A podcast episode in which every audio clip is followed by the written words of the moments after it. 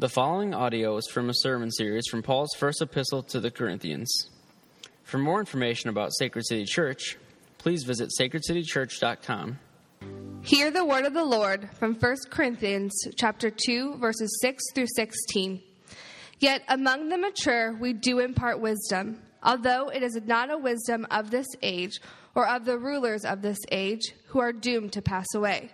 But we impart a secret and hidden wisdom of God which God decreed before the ages for our glory.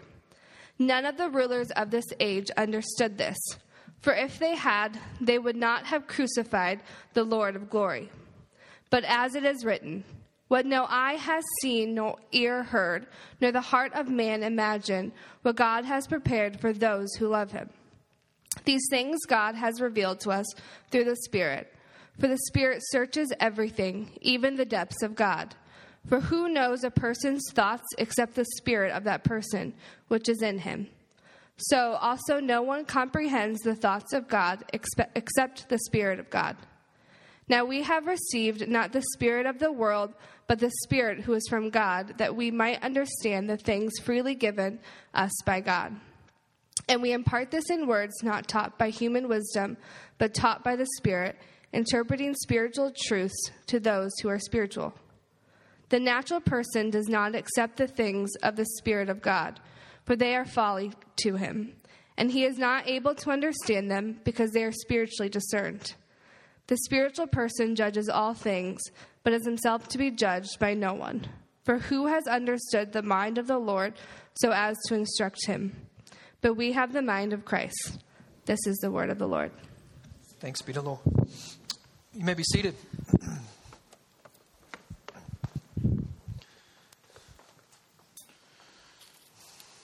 Good morning. Welcome to Sacred City Church. My name is Justin. I'm the pastor around here. Um, I've got a couple announcements as we're uh, getting things settled. Um, we have, we're hosting a real marriage conference Saturday, March 1st. It's going to be right here at the Junior Theater. Pastor Mark Driscoll, we're piping him in through video. It's going to be an, kind of an all day thing. It's $20 for a couple, $15 for individuals. This is for if you're engaged. This is if you're single. Um, it's going to be, fu- I guarantee you, it's going to be funny. It's going to be good. Uh, Pastor Mark is uh, a, phenomenal, top rate communicator, uh, number one downloaded pastor in the world on iTunes. Um, he, he's the one who founded our network, Acts 29, so you're going to get to hear from him, uh, called Real Marriage. So you can find out more information by going to our website, sacredcitychurch.com by clicking on the link there. There'll be a big banner up there, and then signing up. You have to sign up because we are catering in food, so you have to choose what type of food you want. We're catering that in. And uh, that, again, that's March 1st. So ask for it off. Uh, talk to your boss, put it in, whatever. And then, secondly, we have a visitor forum uh, right after our service today. So, following our gathering, right next, right next door in the cottage, we have a visitor forum. If you're new to Sacred City, you just want to ask me some question, you want to ask, find out about our vision, find out where we come from, find out a little bit about what we do, why we do, how we do it. Um, come on over. We've got lunch provided for you, a light lunch provided for you, and you can, it's really informal. You can sit down with us and uh, ask some questions. So that is that. And uh, my, actually, my last thing, um, our weather around here is awful. Right? Let's just let's just go there. And uh, one thing that I'm asking all of us to do, if you're a member at Sacred City, or you just come regularly and you call this place your home, please, and you're not like you know, pregnant or some, some, something like that, please park behind the, the cottages over here. Park behind the cottages. There's plenty of parking over there. Um, and actually, when it gets a little nicer, we can park down at the pool. That leaves this whole parking lot out front here for visitors, for newcomers, for those with little, little kids. Um, so please, op- leave this o- open for us because um, we've got some seats. You know, we can we can still grow. We've got a balcony up there. We can still grow, but our parking is getting pretty tight. So if you could help us out by parking a little bit farther away, uh, we would really appreciate that. That's it. I'm going to pray, and we're going to jump in this morning. Father, we do adore you. We do worship you. That we're not here to um, discover kind of the purpose for our life outside of you. That it can only be found in you. That goodness and joy and peace and love can only be found in you. that you are the highest good, you are the ultimate good. And this morning, we want to dig down into the word that you've given us, the scripture, the revelation of yourself that you've given us. We want to dig down in that and we want to mine for gold. We want to find some, some uh, diamonds and some rubies and some, some, some jewels, some things that are really going to intrigue us, that are going to move us, are going to bring us to worship. We want to dig down into your word and discover that. So, would you help us? We know we can't do that without your spirit, we can't understand it without your spirit. So, would you help us? Would you anoint my mind to think your thoughts and uh, to speak your word? And would you anoint our ears to hear what you would have to say to your church? That you are a living God who speaks to your people. So, would you do that this morning for your glory and for our joy? In Jesus' name, amen. Well, we are going to do some heavy lifting this morning. So I hope you have a Bible. Um, if you don't, open it up. Maybe open a Bible up on your app, on your iPad, on your phone, on whatever knockoff iPad you have, uh, knockoff iPhone you have, wannabe iPhone you have, and uh, download that Bible app, whatever it is. Or we've got some Bibles in the back for you. And I'm going to let you know um, I went with 10 other dudes from our church up to the Desiring God conference this week. We were in Minneapolis. Um, only the Spirit of God can cause people to go north during the winter. Okay, I'm just going to say that. Right? No, no clear thinking individual goes north at this time of year. But, anyways, we went up there and we heard some phenomenal preaching. It was just a great, great time to, to get away and, and be under the, the preaching of the Word of God.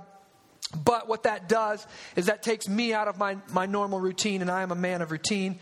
And uh, so I basically have three less days to work on the sermon and prepare and pastor and do all the things. So I'm just going to let you know the sermon. Um, this text is very heavy. This text is very deep. This text is a little complicated. And um, usually, a great sermon takes things really complicated and makes them as simple as possible. Well, I got from here to about right here this week. All right? So I'm going to pray that the Spirit helps us, but it's going to be some heavy, heavy lifting. So we're going to be going a couple different places in our Bibles, and it might be a little difficult, um, but I'm just asking the Spirit to bless it and uh, make it work this morning, all right? So let me go ahead and start off by this um, to kind of give you a little backstory. Jesus has famously told this dude named Nicodemus, all right, Nicodemus was a really good guy. He was a religious man, a moral man, an upright man, a man that people would look at and go, man, this guy's got it together. And this guy, when Jesus was teaching, uh, he was a religious leader, and he heard that Jesus had been teaching, he kind of snuck away at night to go visit Jesus. Like, I'm going to go check this Jesus guy out and see what this Jesus guy has to offer. Maybe he could help my spiritual searching and my spiritual life out a little bit. Maybe give me a couple things I can do to be a little better and, and look a little better and maybe be a little more pleasing to God. So, this guy named Nicodemus goes to Jesus at night in John 3. And uh, Jesus does what. Uh, the exact opposite of what Nicodemus was looking for. Jesus kind of blows his whole paradigm and Jesus says this listen, if you want to know God, if you want to know God, if you want to enter into his kingdom, Jesus has famously said, all you have to do is be born again. And this, like, brain melt right here for Nicodemus. He literally goes, How am I supposed to climb back in my mother's womb? Like just completely paradigm just destroying, right? And Jesus says, No, you must be born. Uh, you, everybody has to be born. If you want to enter the kingdom of God, you have to be born twice. You have to be born by water, normal birth, and then you have to be born by the Spirit. And he says, only the Spirit can give new life. Only the Spirit can cause a person to be born again. There's no other way to God. You must be born again. And now, this is interesting. What Jesus was saying right there is that every single person who comes to faith, every single person who becomes a Christian, you hear that? Becomes a Christian. No one's born one, right? Everyone who becomes a Christian enters into the kingdom as a spiritual infant. When you enter the Christian faith, you come in as a spiritual baby.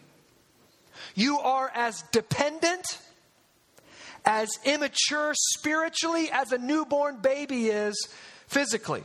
Now, you could be 75 years old, You could be the CEO of a Fortune 500 company. You could have multiple PhDs. But when you come to Christ, you come in as a spiritual infant. That is incredibly humbling, even humiliating. Because if we think about it, we know how selfish, how whiny, how needy babies are, right? How uncooperating babies. My daughter, Piper, she's, she's 19 months, right? So she's not a, a, an infant, but she's a toddler, and she's completely uncooperating. If we need her to take a nap, guarantee she won't take a nap, right? Mom needs a nap. Baby, please take a nap. Baby won't take a nap. Today, she looked really cute. Mom had a cute outfit on. She had a little cute little beanie on. She's ready to go. I said, Oh, Piper, let me take a picture. Flop. I'm like, No, stand up. Let me take a picture. Flop. Let me take a picture. Squat down, turn around. She refuses to pose for a picture.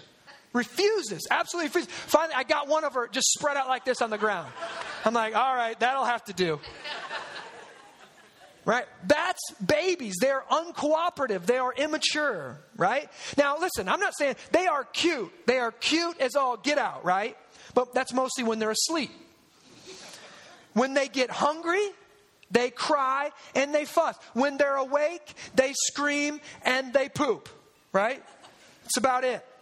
They can't, listen, think about just how helpless. They can't even feed themselves, right? You're on the couch, baby cries, there's no, go to the kitchen to get it, right? Go open the fridge and just figure, find something out, right? Three, four, five, maybe, but not babies. They do nothing productive.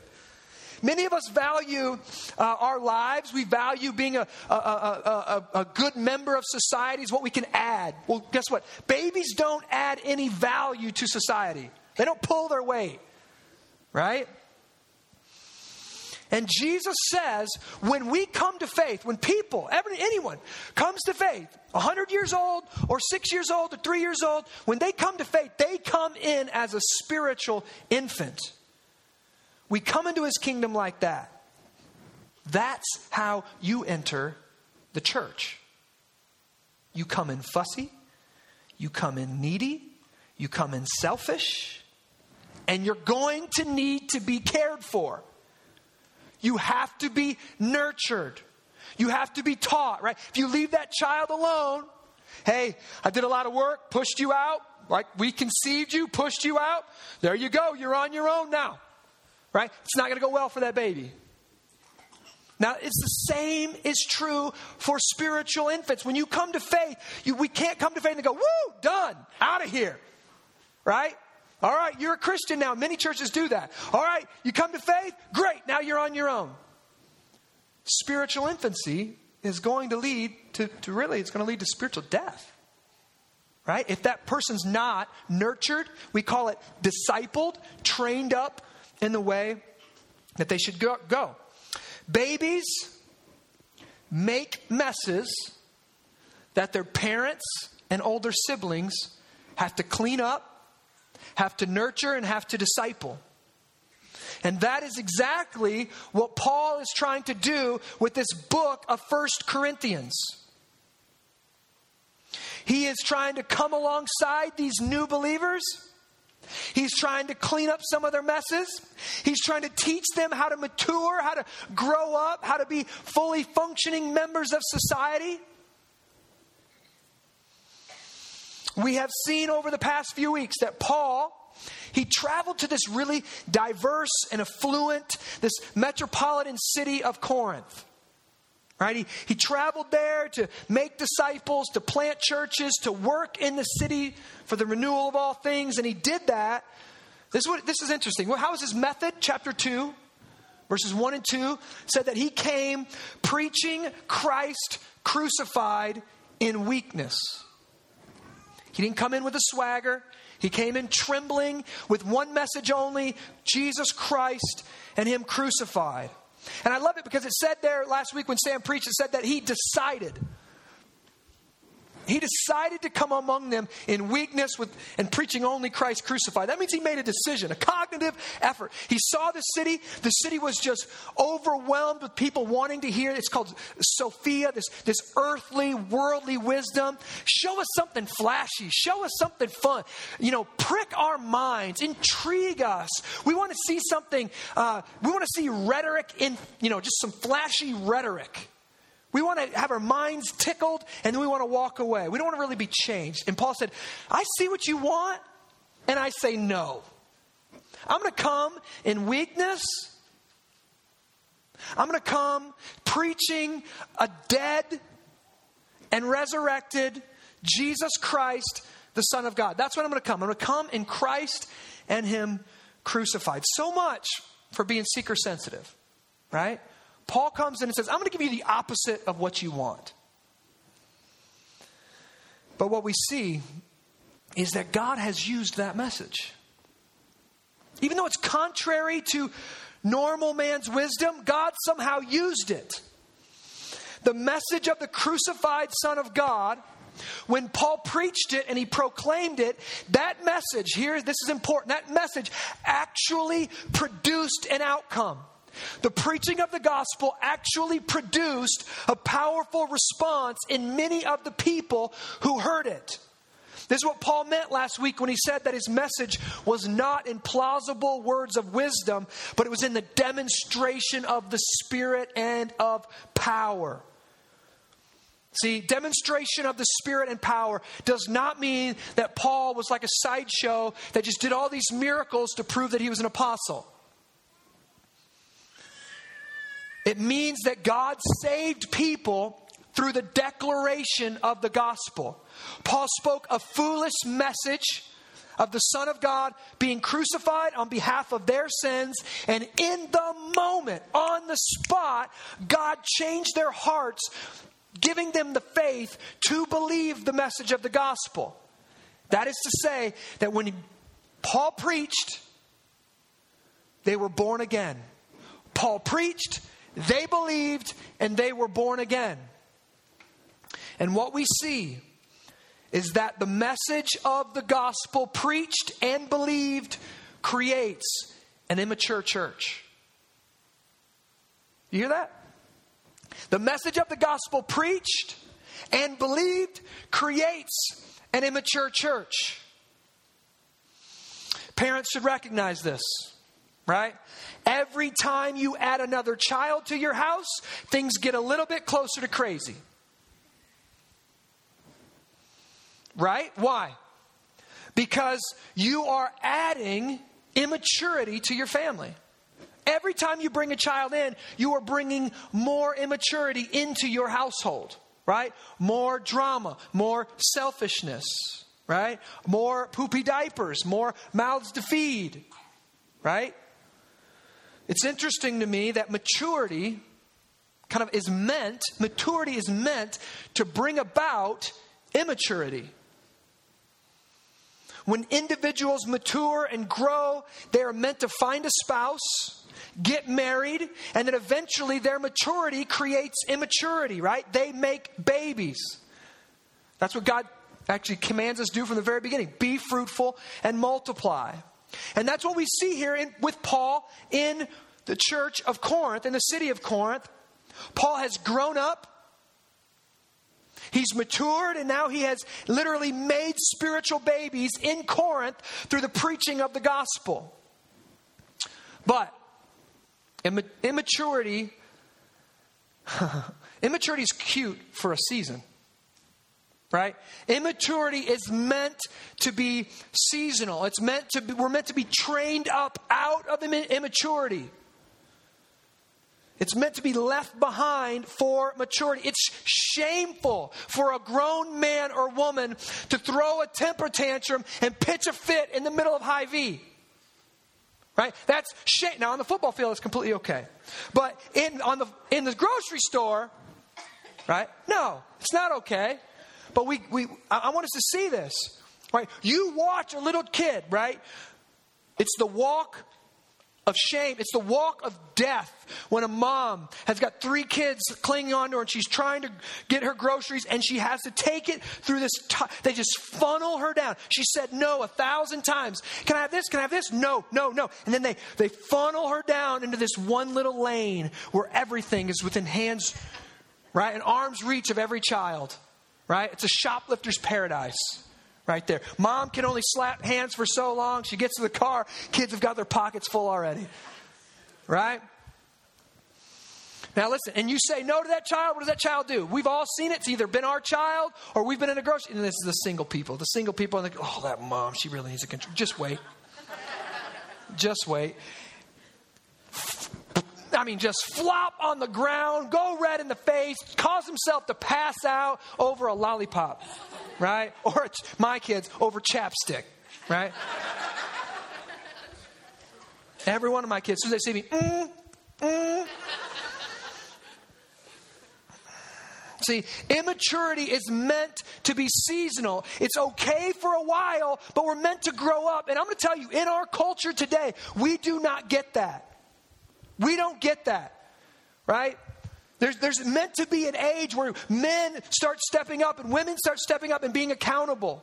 And now you've got 30 year olds that are acting like 12 year olds. You've got 30 year olds still living with mom and dad, just hoping to be discovered one day, hoping that things are just going to change on their own instead of getting pushed out of the nest. Right? You know what that's what eagles do, right? Eagles, they're in their nest. We all like to watch the bald eagles, right? Well, maybe not all of us, but it's a big thing. Davenport, you go down by the river and you watch the bald eagles. Eagles, they know they understand this thing about maturity. Mom looks at the bird. Okay, wings, everything's good. All right, here we go. Boom. Woo, out of the nest. Nope. She picks him back up.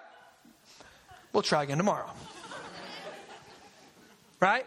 There is you learn to fly, or eventually you're going to splat right? Eventually, you're going to die. And that's what mom does. While the child is still immature, she pushes him out of the nest. That flapping of the wings is meant to create some to create some maturity, to cause this thing to grow up. Eventually, that thing's going to be flying. It's going to be right regal.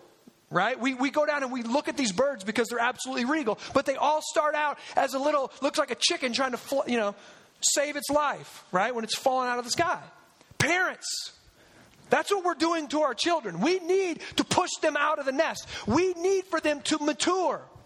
Right? And if you pay for every single thing in their life all the way through college, they're not going to mature. They're not. They need to get a job. Even if it's mowing the grass or shoveling some snow, they need to do more than just, you know, he studies, so he needs to spend 18 hours playing video games. It's his downtime. No push him out of the nest. All right? So, that's what Paul's kind of talking about in this section. And it's about to get pretty heady, but he's, he's talking about um, growing up, growing up into maturity. And I want, you to see this. Open up your Bibles. We're going to go there right now. 1 Corinthians chapter 2, verse 6.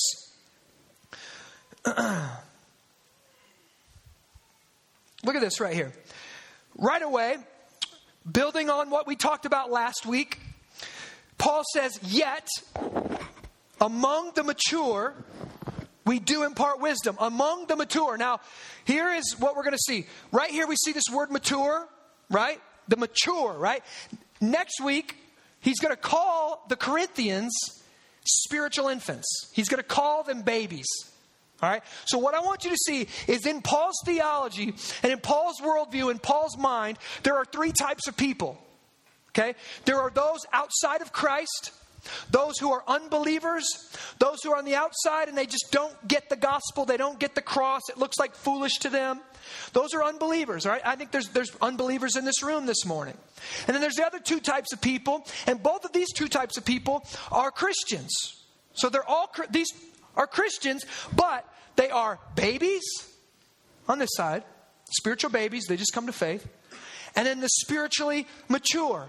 Two types of Christians. And I think there's that's a sliding scale.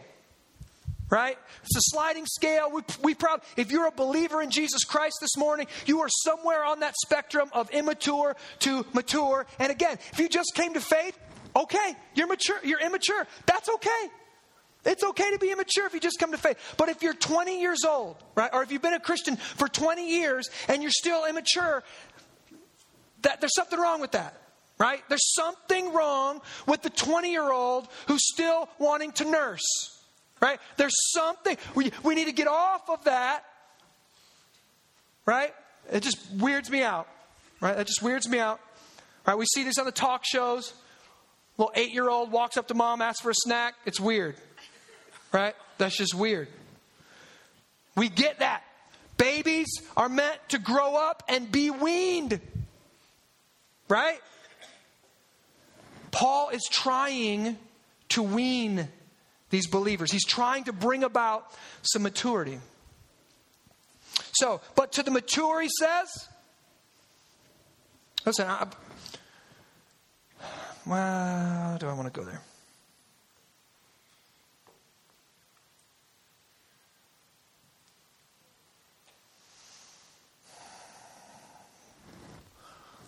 This, is, this, this blows my mind here because Paul does the exact opposite all, so many times of what we would expect. And he is trying to, sh- to show a clear distinction between man's wisdom and the wisdom of God. And we, we, we so want him to take man's wisdom approach, and Paul just refuses to do it. Look, look right here. Yet among the mature, we do impart wisdom although it is not a wisdom of this age or of the rulers of this age who are doomed to pass away. The, all the ru- rulers of Jesus' day rejected him. Right? They, they would look at him and they'd go, ah, oh, come back tomorrow. I'd like to hear a little bit more about this. Some of them laughed at him. Some of them go, all your learning has just made you crazy. Right? The message of Jesus, the message of the gospel was foolishness to them. They, they just didn't get it. But look at look what Paul says here. Verse 7. But we impart a secret and hidden wisdom of God, which God decreed before the ages for our glory. Now, this is where Paul does something we don't expect. See, Paul does not give us anything new. The Corinthians are crying out for more wisdom. They want, they want the world's wisdom. They want the flashy wisdom. Paul said last week, I give you nothing but Christ and Him crucified. And then he says this week, but for the mature, I do got a little something special for you. And we're like, yes, what is it? He's about to talk eschato, eschato, ooh, I can't even say it, right? He's about to talk eschatology. What does that mean? The end times. He's about to get something, he's about to go really deep and give us some new message.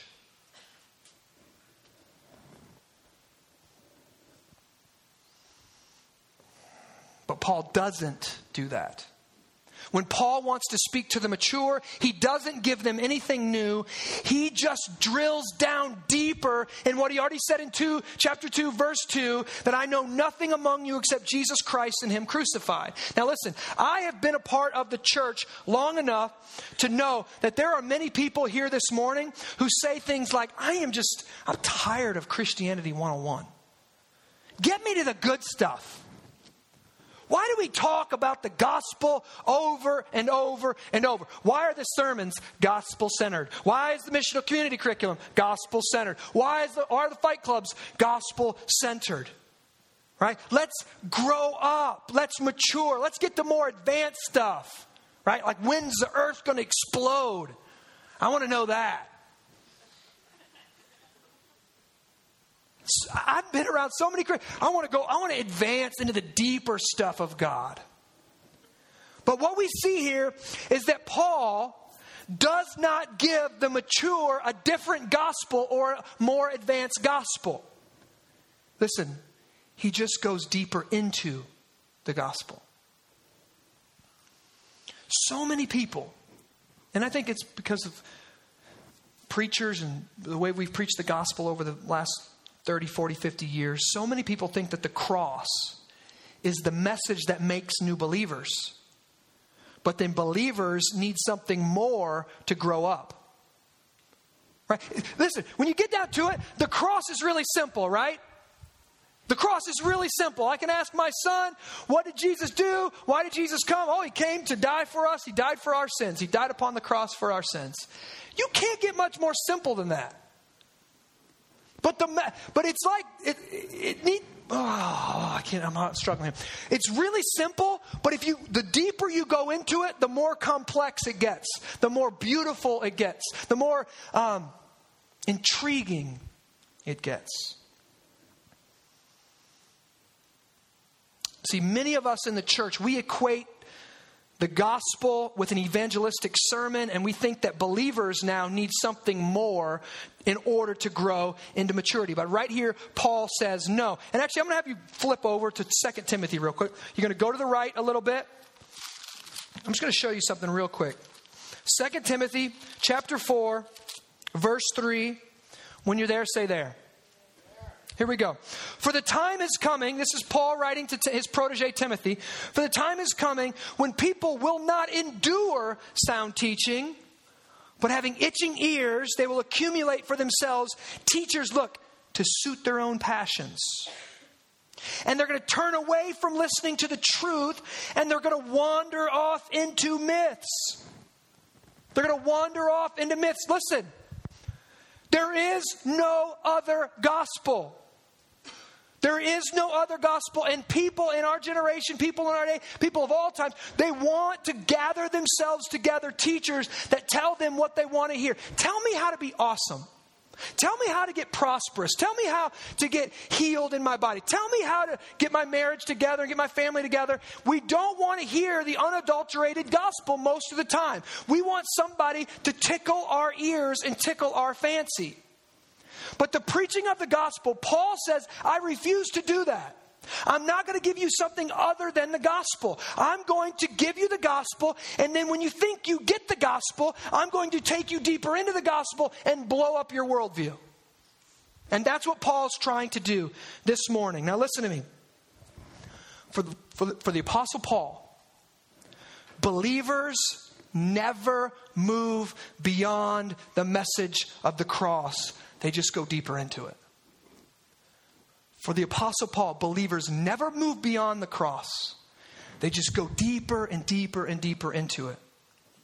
The same message that makes Christians, through the power of the Spirit, causes them to be born again, that same Spirit matures Christians right? That same gospel matures Christians through the power of the Spirit. That's what we're going to see in verses 10 through 13. It's all about the Spirit's work in salvation. So, let me just kind of give you a, a little bit of a definition. Listen, what is spiritual maturity? Spiritual maturity is displayed in a person's life by the message of the cross, Christ crucified. By that message, working itself down into the deep and dark corners of a person's life. See, if you have a house, your front room, it might be swept well, it might be clean, it might look spotless. But how's your basement? How's the laundry room? Spiritual maturity is when the gospel gets into those areas, gets into the stuff you don't want nobody to see. You don't want nobody to go to the laundry room. Right? There's a lot of reasons for that. You don't want nobody to go to the laundry room. You want nobody to go to the basement. All right, this I got to tell this story. It's really gross, but I got to tell it. Yesterday, I'm cleaning the basement, and about a year and a half ago or something, we we we saw some um, mouse droppings and we thought oh crap we got a mouse so we got to put it and my wife she didn't get you know the original old school traps that just right just take their head off right? She got these new little supposed to be humane or something sticky traps right? Well we caught the mouse. We caught the mouse after a week or so and uh, i threw all the traps away or so i thought. And it was about a year and a half ago. And yesterday as i'm cleaning the cleaning the garage I discovered there was one of those little sticky traps that had been sitting there for a year and a half. Right? My basement doesn't look that bad, I didn't think. I pulled the sticky trap out. Not only is there mouse, well, what was a mouse on it, but there's about 50 tarantulas, I swear. Right? Huge spiders. Red. I'm looking at this like, oh my goodness. I go up, show my wife, I'm showing Jab. I'm like, I don't know, it must attract them or something. Right? It was disgusting, right? That is my basement, right? That's the listen, that's the dirtiness, that's the scariness, that's the nastiness that the gospel needs to get down into. And guess what? Every one of our souls has cracks and crevices like that that we want to keep covered up, we want to keep hidden, we don't want nobody to know about it. Right? Spiritual maturity is when the gospel gets in those cracks and crevices and brings light and cleans them out and renews them. And how does that happen? Well, the Spirit takes the gospel and applies it to the ugly places of your heart and then works out its implications, shaping then every aspect of your life. It shapes your affections, it shapes your dreams, it shapes your desires, it shapes your loves, it shapes your goals, it shapes your relationships, your work life, your hobbies, and even your thought life. See, it gets everywhere. That's what it means to grow up into maturity. It, it's just going deeper into the gospel and having the gospel, the message of the cross, go deeper into us. And listen, that's not just intellectual. And that doesn't just mean you can study more, right? I, I, I want to go deeper into statistics, so I just read more books and I just study. No, you can't do that. It's good to study more, it's good intellectually to go deeper into the cross, but the Spirit of God must apply it to our heart.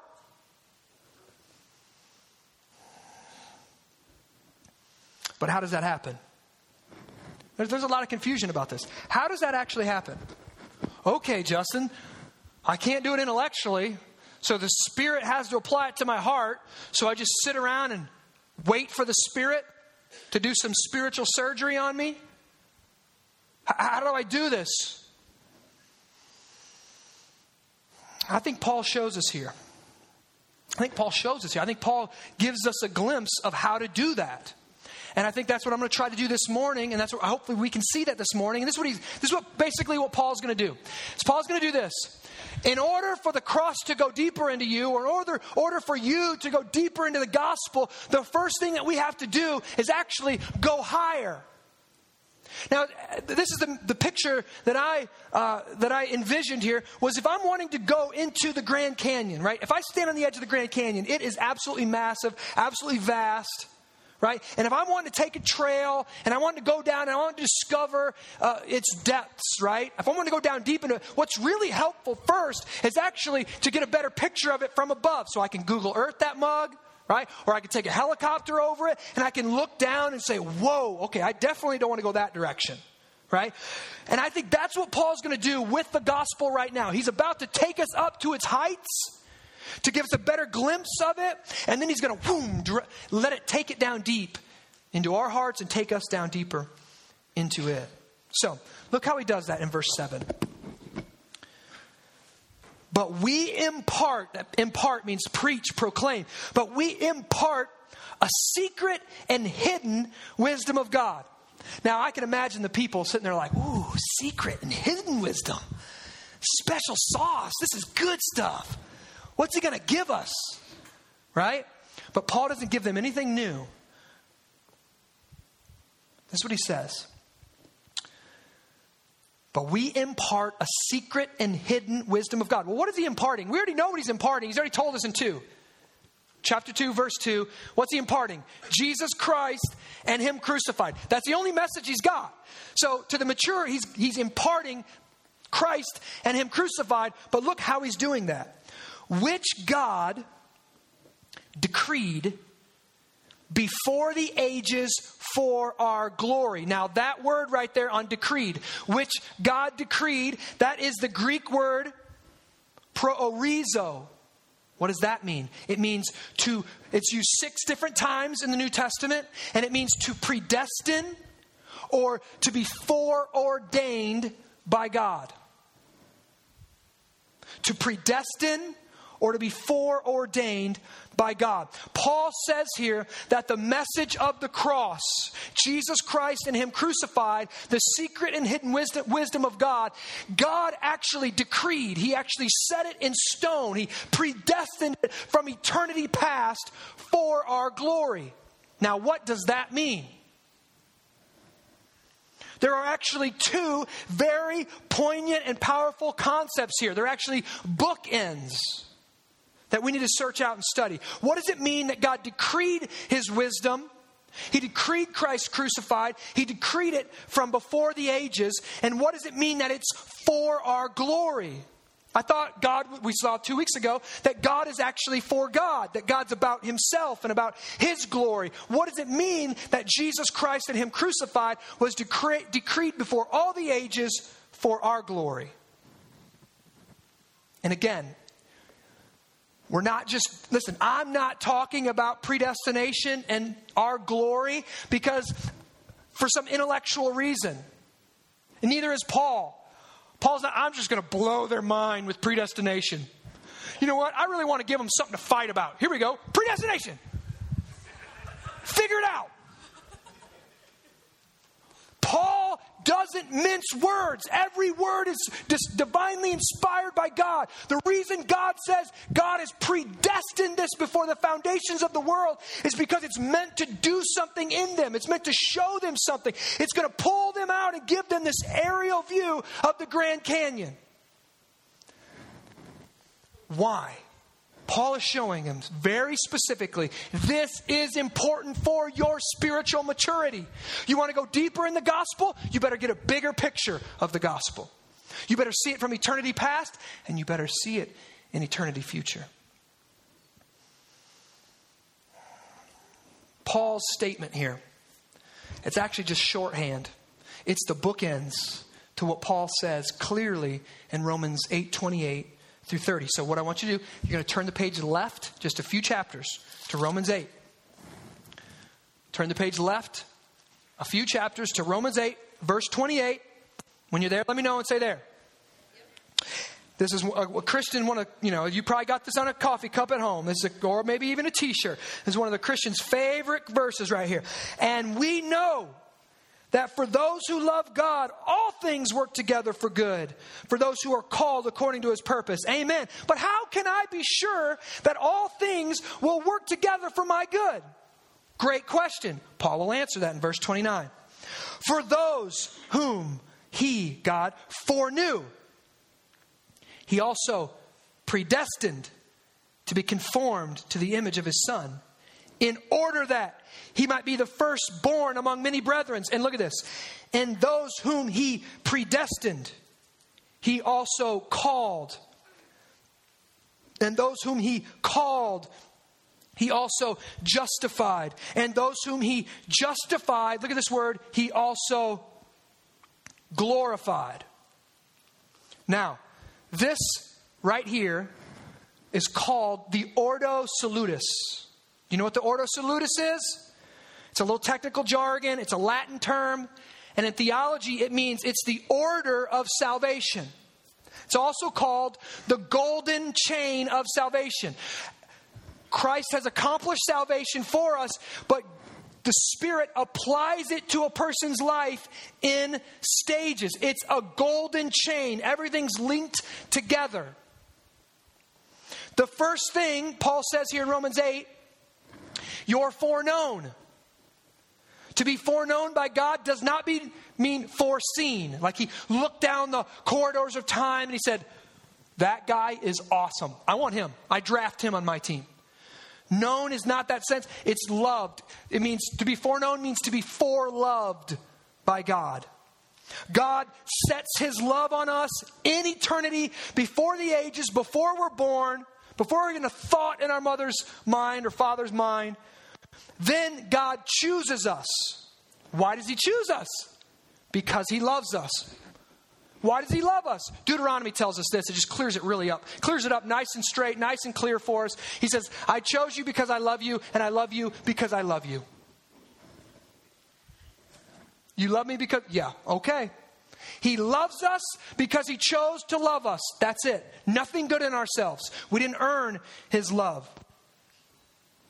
Then he sends the Spirit to clean us up, to set us apart, to prepare us all our lives, to prepare us for the day we're going to hear the gospel and then we're going to respond, right? That's the, finally, we hear the gospel, we respond and we believe it and we're born again. How are we born again? Jesus Christ was crucified and then was resurrected. He has the power.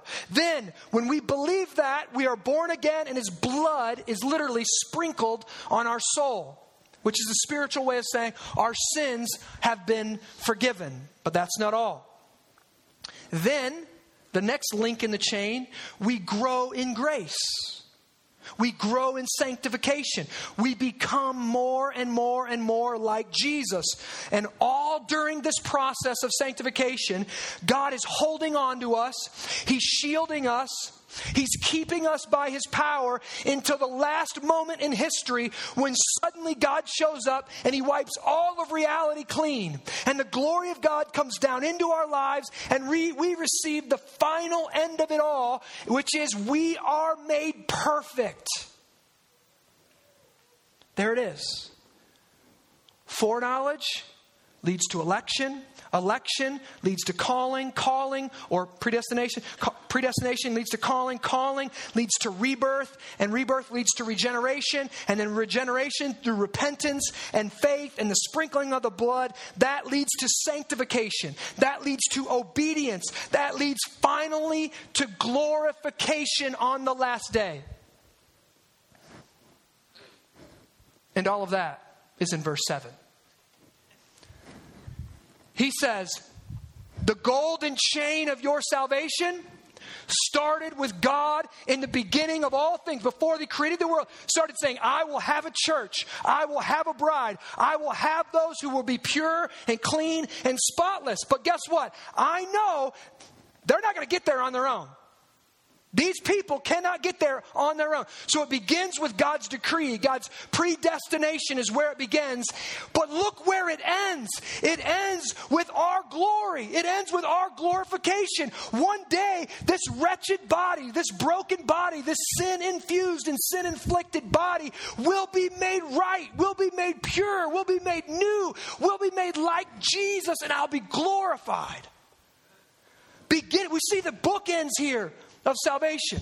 See, this is what Paul's doing. Paul is brilliant. Oh, you want some wisdom, huh? Look, you need something a little more than the gospel. I see. Cross is just boring you. Oh, okay. Cross is boring you. Boom, pulls out. Comes up and says, Oh, did you know it started before you were born? Did you know you're here not because of your work, but because you were predestined and you're going to get to glory, not because of your work, but because of His.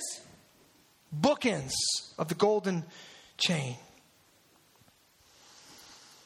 I love this because we get to see Paul's mind here. This is not how I make disciples in my own, on my own. This is not how I train up a child on my own. If I see some immature believers, this is not the kind of stuff, okay, I'm just going to give them a bigger picture of the gospel. It's not natural for me.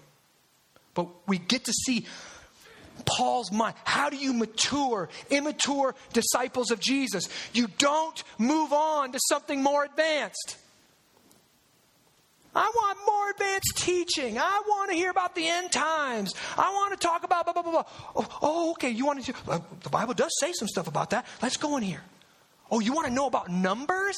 Oh, people get all geeked out about numbers in the Bible, numerology, studying, trying to figure out some Bible code in here. Ridiculous. And Paul says, No.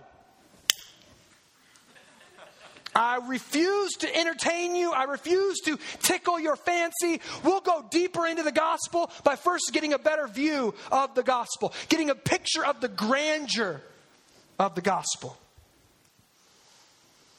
He wants to, them to see the splendor, the magnificence, the impressiveness, the glory, the resplendence, the majesty, and the overall greatness of the gospel. And we're going to flip back, or actually, if you're still in Romans, you can flip to the right. If you're back in Corinthians, go to Romans 16. Let me see it one other place. Because still, so many of us think, Justin, the gospel is for unbelievers to be made Christians, to be made new, to be born again. And Paul, that's not a category Paul has. Paul says, absolutely not. The same thing that evangel, the message of evangelism is the same message of discipleship. The gospel makes new Christians, the gospel matures new Christians. Look at Romans 16, verse 25. Paul's doxology as he ends the book of Romans, his most his best work in all the scriptures, I, I, would, I would say, his most dense theological work. Now to him, this is praise going up to God. Now to him who is able, look, to strengthen you. He's preaching to believers to strengthen you according to my gospel. So Paul's saying that the gospel will strengthen believers. Look, according to my gospel and the preaching of Jesus Christ, according to the revelation of the mystery that was kept secret for long ages but now it's been disclosed through the prophetic writings that have been made known to all nations. Look, according to the command of the eternal God, to bring about the obedience of faith to the only wise God, glory forevermore. The same message that makes Christians matures Christians.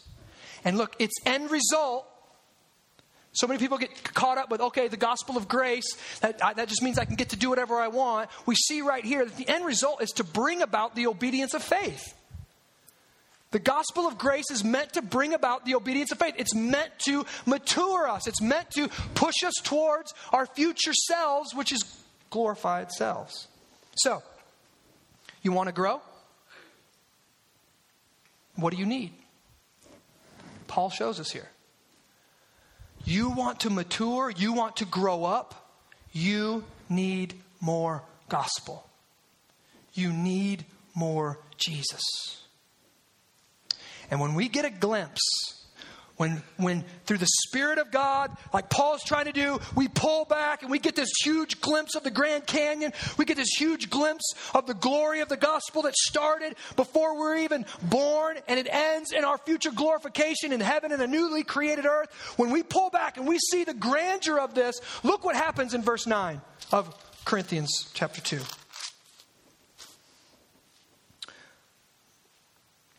But as it is written, what no eye has seen, nor ear heard, nor the heart of man imagined what God has prepared for those who love him. Listen, when we talk about glory and we talk about being glorified and we talk about heaven and we talk about the new creation, we can't picture that. I don't think we have a category for it. It's better than anything we've ever seen. It's better than anything we've ever heard. It's better than anything we've ever even imagined. But I want you to see here, and that's what, I mean, Paul's kind of worshiping here, but look who he's talking to. Who is this place prepared for? No eye has seen, no ear heard, no the heart of man imagined. What God has prepared what? For those? Whoa. God's salvation his plan to renew all of creation, making it all perfect, even us. Can't even be described adequately. It's too immense. It's too sophisticated. It's too beautiful. But look here, it has been prepared for those who love God. Now, we are, this is Paul's second point here. First point, he wanted us to see the grandeur of the gospel. Now he's going to drill down deeper into the gospel. And he's going to say this It's not the gospel. Making yourself a Christian, believing the gospel, maturing, it's not something you can do. It's something that has been done for you. Maturity is not something you can do, it's something that has already been done for you. Now, this is where we get to see the stark difference between, between Christianity and every other religion on the planet. Every religion on the planet gives you something to do, gives you steps in a process to earn your way in, to earn the God's favor, to procure a blessing from the gods. You, you know, the, the list looks different. Be nice. That's our secular culture right there. That's our secular culture's uh, religion. Be nice. Second one, you know, or just many, all the world religions are different. Be nice, right? Don't smash bugs, right? Read this book. Pray in this direction five times a day. Go door to door and pass out literature. Every religion is basically trying to get you to obey some rules to fit in and to be accepted. And many people, especially in our context and especially in our culture, many people mistake Christianity for the same thing. But it's actually completely opposite the other world religions. Christianity, Christians, this is so ridiculous. Christians go so much deeper. Christianity says, no, no, no, no, there's not a list of things that you have to do. All you have to do, if you want to be accepted by God, all you have to do is love God. Now, on the surface, that kind of goes, you kind of, oh, sweet. Because I kind of have this general affection for this big guy upstairs. Right? We want to kind of interpret love on whatever grounds that we think in our mind love is. But I, I don't want you to miss this. See, so many people think becoming a Christian and then growing in the faith means conforming my life to some set of standards. But you can do all those things without actually loving God. Let me, let me show you this picture. Here's the standard love God. That's basically just a recapitulation of the first commandment. Have no other gods before me, or as Jesus said, love God with all your heart, soul, mind, and strength. That sounds easy. Love God with all your heart, soul, mind, and strength. That means there's nothing in the created world that can even compare to the way that you love God. That standard is impossible to keep. I'm just going to let you know that. But when we make lists, those lists are all, they can all be kept. But God doesn't really care about the, the list keeping. He cares about the heart. What I mean by that is this I can tell my son, Javin, go clean your room. And he knows if I argue, I'm probably going to get a spanking, so I'm just going to go up there. And I hear him up there about three, four minutes, and I hear doors slamming, right? I hear this ain't fair. Right? I hear stuff like. Zoe made this mess. Right? I hear stuff like that. I can go in later and I can p- pull that bed up and I can see everything is stuffed under the bed. Now, what's it, what, what am I getting at? You can obey rules. You can technically do what someone says, but you can do it while hating the other person. Right? You can obey rules just because you don't want to get punishment. And I think there's many people that try to obey the rules of Christianity because they don't want the punishment of God. And Paul says, no, no, no, no, no. This is heaven. Glorification is meant for people who actually love God. Now, that is an impossibly high standard. And what Paul is saying is to the Corinthian church, you can gather together. You can take communion together. You can sing songs together. You can do all these things. You can serve the poor. You can give your money, and you can still not love God. And what Paul is saying is mature Christians actually love God.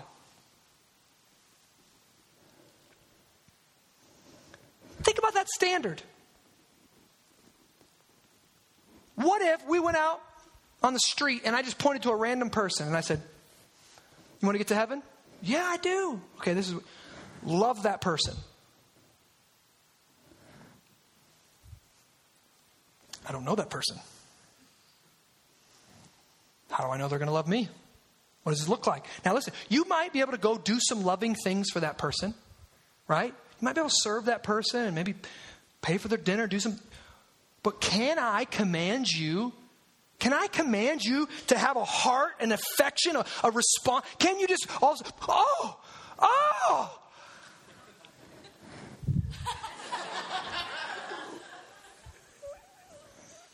How, you can't command someone to love someone. Well, I can't. I can't change, I can't get into your heart, your affections, your soul, and, and, and knit you to that other person so that you will love them. Not just do loving things, but actually love them. But God is so audacious that He says only people who love God. And Jesus went overboard with this. Jesus literally said, you, This is how you know you're in heaven. This is how you know you get the kingdom of God. You love me more than you love your mama, more than you love your kids. And he didn't just say it like that either. He said it even crazier. He said, You better, you better hate your mama and hate your kids in, in comparison to your love for me. How do you do that? I don't think anybody's sitting in the crowd when Jesus says that and goes, Yes, I'm in.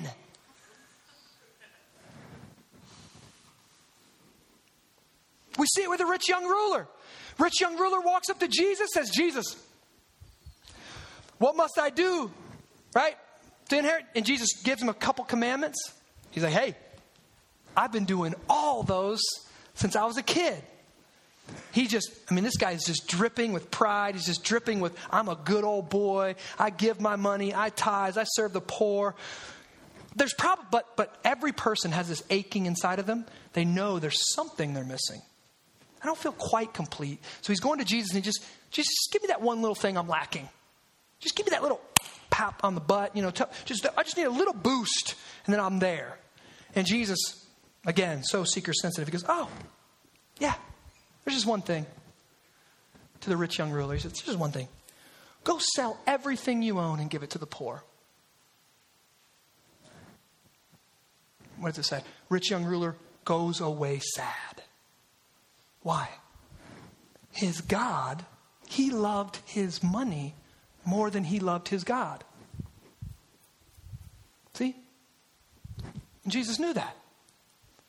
And Jesus could have coddled him. He could have coddled him into the community. Oh, you're so good. You're such a moral and upright individual. Hey, we, let's just work on this and let's just talk about it and let's just work it out. Sit down in some therapy, $150 an hour, 400 sessions, right? We'll do this for a long time. We'll work it out, drip by drip by drip. But Jesus doesn't. He says, Oh, you are awesome. There's one thing you love your money more than you love me, deuces. That's the message interpretation. and it says, He went away sad. He went away sad. This guy looked at the Son of God and said, No thanks. My money that I can put in my hand is more valuable to me than you, than salvation, than eternal life, than glorification. He is the definition of a fool. How many of us are in the same position?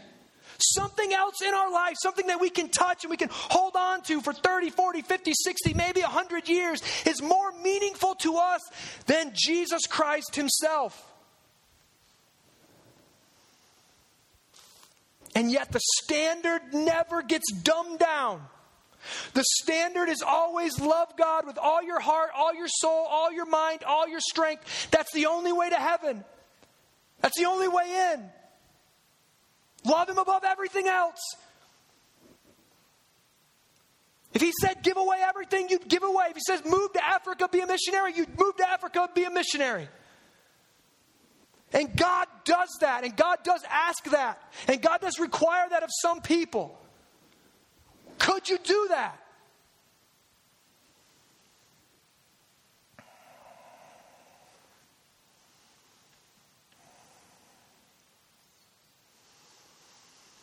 Now, look at verse 10. These things God has revealed to us through the Spirit. Okay, stop, stop, stop. So, Paul doesn't go, all those idiots out there that don't get the gospel. You guys are finally, you know, you graduated, you went to good schools, you guys are wealthy, you guys are, he doesn't say that. He doesn't say you've earned it, you've figured it out, you've made it. He says, to us, those in the church, those who've received, it's because of the Spirit. What? God decreed it. The Spirit has applied it. He's doing it, He's done it. Keep reading. For the Spirit searches everything, even the depths of God. This whole text is very Trinitarian. You see the Father, you see the Son, you see the Spirit. Our God exists in a Trinity. For who knows a person's thought except the Spirit of that person which is, which is in him? So also, no one comprehends the thoughts of God except the Spirit of God. That right there, that should check us. No one comprehends the thoughts of God except the Spirit of God. I have friends who are atheists, and they always say to me, I can't, I don't like the way God does this. If he was God, why would he do it like this? If he was God, why would he do it like this? If he was God, why would he do it like this? Hold on. If he's God, he can do it however he wants to do it. He's God. And the Spirit doesn't make sense to the natural. That's what that's the problem in Jesus' day. That's why people didn't reject Jesus because God does things opposite the way we expect him to do them. He doesn't come as a king with trumpets blasting, right? He doesn't come out of the sky in royal robes, fully mature. How does he come to us? As an immature baby. Jesus Christ, He should be the one that tells us it's okay to be immature for a season. Right? He grew in, in, the spirit, he grew in stature, he grew in wisdom. Jesus grew. He comes in a baby. Exact. I mean, we can't even get our minds around this. so contrary to our wisdom. Keep reading.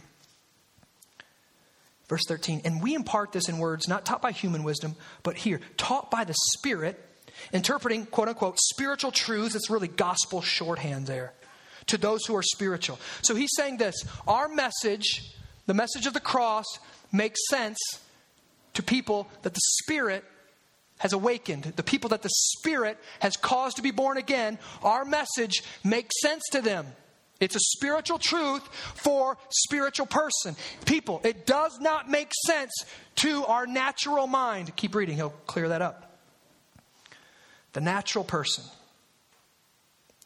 does not accept the things of the Spirit of God, for they are folly to him. And he is not able to understand them because they are spiritually discerned. Now, listen to this. Do you love God? Do you love God? And listen, you might say, hey, I, think I do love God, but I know I don't love God with all my heart, all my soul, all my mind and strength. I think I got this little bit of a boom, boom, boom, boom for Jesus. I got a little bit. Now, I want you to hear this. If you even have a little bit of affection, a little bit of love for God, if you're beginning, maybe you're brand new, maybe you just came to faith, maybe you're coming to faith right now as I preach the gospel. If you have any affection for Jesus, Paul wants us to know it is only because God has already set his love upon you. He's already chosen you, he's already given his spirit to reveal it to you. Look at verse 14. No one no natural people can hear the wisdom of God in the cross without the Spirit of God revealing it to them. That means no one loves God without God first loving them and calling them and sending His Spirit to them to give them the eyes to see, the ears to hear, and the hearts to love Him back. Without the Spirit of God, listen to this. I love it. John Calvin said this we're like asses at a concert, totally disinterested in the music. That's what we are without the Spirit of God. Totally disinterested in God, totally disinterested, especially in loving God, loving Him. That's why Paul said in verse 8 that none of the rulers of the day understood it. They were spiritually deaf. Paul says if they would have heard it and understood it, they would never have crucified the Lord of glory. Mm, that's a good term. I wish I could have more time to spend on that. That's the only time it's used in the New Testament. Paul is perfectly clear here that God had not unveiled the gospel to the unbelievers, to the rulers of the age. He had not unveiled it to them. He had not given them the faith to believe. He had not opened their eyes. They could not see the wisdom of God in a suffering Savior. And so, by God's sovereign decree, they killed Jesus Christ by crucifixion. And God,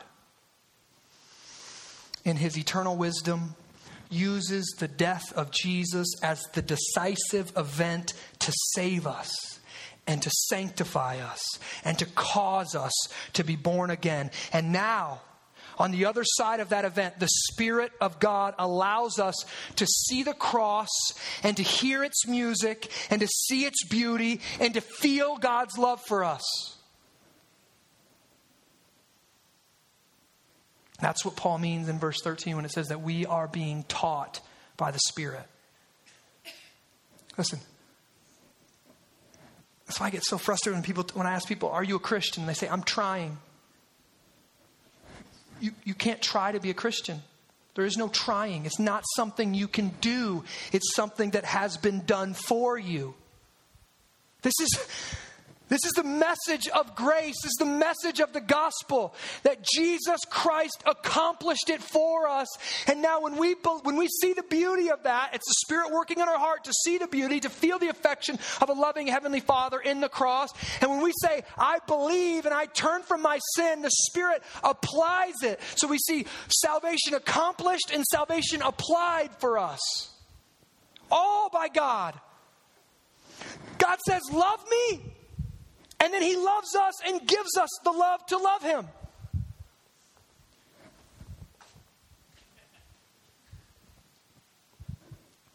This is how it can be for our glory and also for his glory. No one can love God without God loving them first.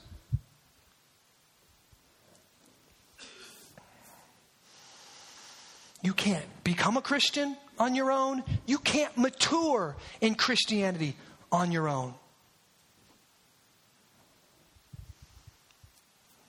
How do you do it? You see, Paul shows us go out and then go in.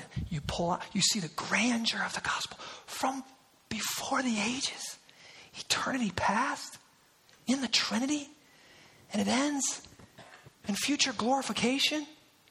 And everything between these two things is all God, too. It's not me.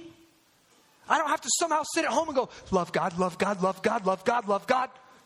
Prime the pump, prime the pump. My lover's broke. Come on, eat. I have to look at the gospel. I have to revel in it. I have to see its magnificence. The God of the universe allowed himself to be nailed to a cross for me. What? What love is this? What love is this that melts my heart, that pumps the love of God in me, and now I can love God? He requires what He gives. That's grace.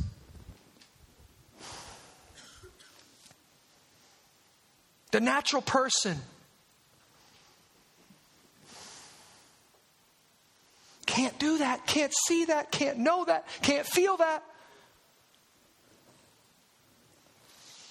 But I believe through the sovereign decree of God, every person in this room, you are here for a reason. Maybe you've never heard the gospel like this before, and God has got you here for a reason to hear the gospel. And I'm praying that He gives you the faith to say, Yes, I want that. He'll give you a heart. He'll cause you to be born again, a new heart to love Him with. So as I close this morning, there's only, there's basically two types of people that I want to speak to. First, for those who don't love God, He's kind of irrelevant to you. He's irrelevant to your life. He's tertiary. He's on the outside somewhere. Can I appeal to you this morning to see the hidden and the mysterious wisdom in the cross? The Son of God came to take your place because we don't love God. We don't love God. So God's Son comes to earth, and Jesus existed in a trinity of love. Okay, a community of Jesus always loved the Father. And so listen, Jesus Christ, when we look at Jesus Christ, he actually condemns us. Because Jesus tells us this is how you love God.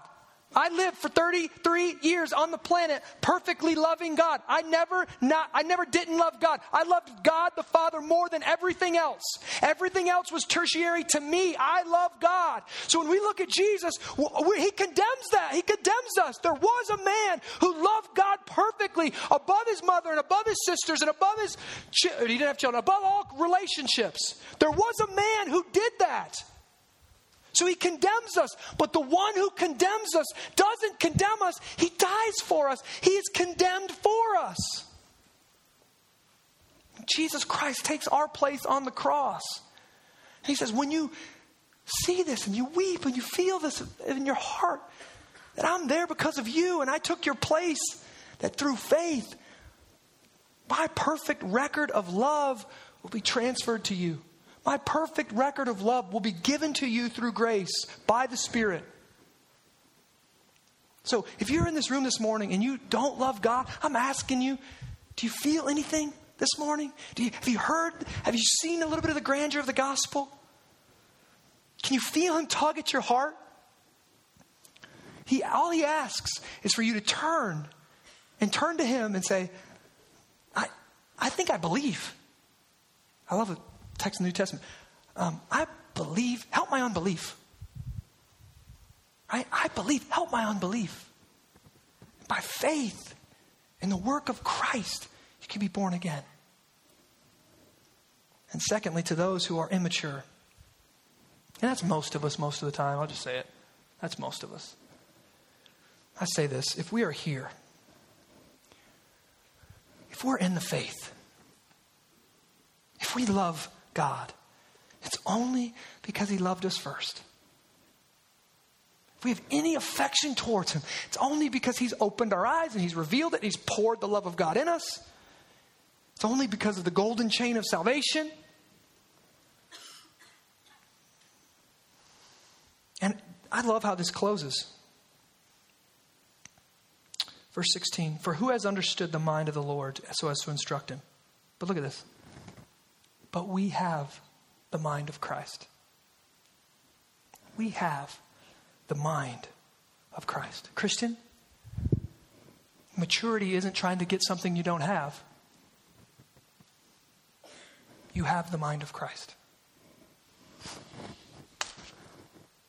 I've been given a new heart. I've been given a new mind. You have. And we know what Jesus did with his mind and what Jesus did with his life. What is the mind of Christ? Philippians 2. You go there, Philippians 2 will tell us it's to humble ourselves, to humble us, to, to be okay with the road that leads to a cross. Christian, there is no ladder to climb to maturity. You have the mind of Christ. What a God who gives what he requires. As we come to the table, let me pray. Spirit of God, only you can produce fruit. Only you can change the human heart. Only you can cause us to be born again. I pray that you would use the words that have been preached and the words that have been spoken to cause new people to become Christians and also to cause immature Christians to mature. You would push them out of the nest. You would show them they have the mind of Christ. They've been given the mind and the heart to love God with. And you would stir our affections. And as we come this morning to a table, we don't come to merely bread and wine and grape juice. We come to the body of Christ that has been broken for us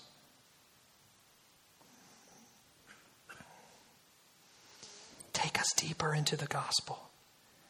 Take the gospel deeper into us. As we eat and as we drink, and it goes down to every cell of our body. Gospel us. For your glory, and Father, for our joy knowing that we are going to get glory too. In the new heavens and the new earth.